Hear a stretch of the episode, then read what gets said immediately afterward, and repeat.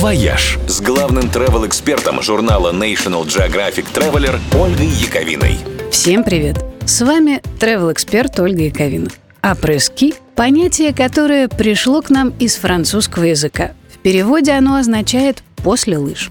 Так называли времяпрепровождение на альпийских горнолыжных курортах, когда люди, покатавшись, собирались в салонах, чтобы поболтать и пообщаться. Те времена, когда этот термин только родился, ничем других, в общем-то, в горах не занимались. Но сегодня развлечения опрыски на горнолыжных курортах бывают едва ли не круче, чем сами ски. Скажем, один из вариантов опрыски в швейцарском Интерлакене – это скайдайвинг в тандеме.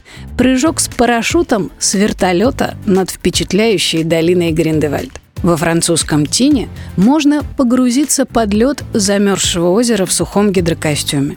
Благодаря особым условиям этого озера ледовый дайвинг здесь доступен даже для новичков.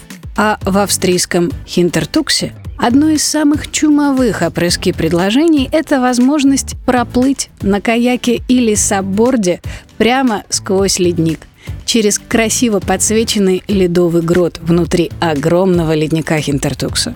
Но не только в Альпах можно найти необычные апрески. В нашей Красной Поляне, например, можно спуститься по Олимпийской бобслейной трассе в специальном fun-бобе с мягкими стенками – а в Шерегеше есть уникальный местный experience. Это поездка на ужин на Ратраке. Каждый вечер он собирает гостей и отвозит на вершину горы Зеленая, горному ресторану Кэрриджал, одному из лучших на курорте.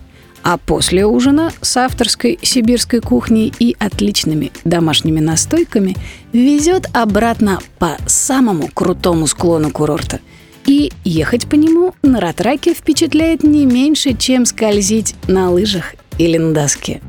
Так что, выбирая горнолыжный курорт, стоит изучить не только его лыжные возможности, но и послелыжные.